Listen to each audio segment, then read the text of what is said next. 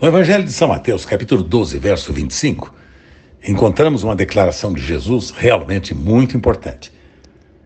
Diz a Escritura: Jesus, porém, conhecendo-lhes os pensamentos, disse: Todo reino dividido contra si mesmo ficará deserto, e toda cidade ou casa dividida contra si mesmo não subsistirá. Portanto, essa declaração de Jesus sobre a questão da unidade, da indivisibilidade do seu reino é fundamental para o nosso entendimento. Deixa eu dizer para você que estar em unidade é viver um tipo de aliança com os líderes e com seus irmãos. Ouço em alguns lugares líderes dizendo serem discípulos de pastores de outras igrejas. Ora, se você está aqui, seu líder ou o seu discipulador também precisa estar aqui.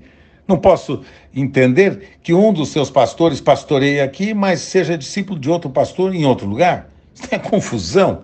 É como uma mulher casada que recebe dinheiro de outro homem, é plantar duas sementes diferentes em um mesmo campo. Confusão é Babel, o resultado da separação e da perda da unidade. Confusão na palavra de Deus é caos, e Deus não pode agir em meio à confusão. Portanto, o preço a ser pago é entender que você não determina a visão da sua igreja local. Por isso, não tente mudar a visão de seus líderes. Se a sua visão é diferente, você precisa ir para um lugar que pratique a visão em que você acredita. Essa separação não é divisão, é antes honestidade, seja honesto com Deus e com as pessoas. A equação da morte é esta: visão mais visão igual a divisão. Infelizmente, muitos bem-intencionados estão sendo usados pelo inimigo para destruir a unidade, resistindo serem discípulos de seus pastores. Então, receba a visão do seu pastor, seja um com a sua igreja local, ame seus irmãos, mesmo naquilo em que vocês são diferentes. Ame seu pastor, mesmo que a visão dele não seja tão grande e poderosa quanto a sua. Pague o preço de ser um só coração com os irmãos que Deus tem colocado junto a você. E viva esta esta maravilhosa dádiva da unidade que permite que o mundo, vendo em nós as nossas boas obras, glorifique ao Pai que está nos céus.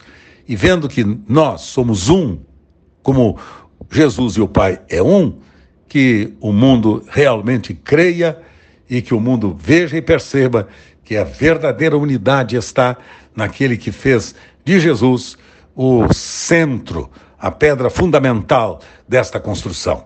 Que o Senhor guarde, sustente e nos una cada vez mais.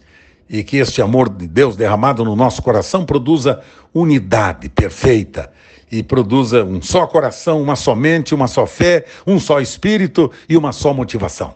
Que a bênção do Todo-Poderoso esteja sobre você, sobre sua família e seus queridos. Amo muito você, no nome de Jesus.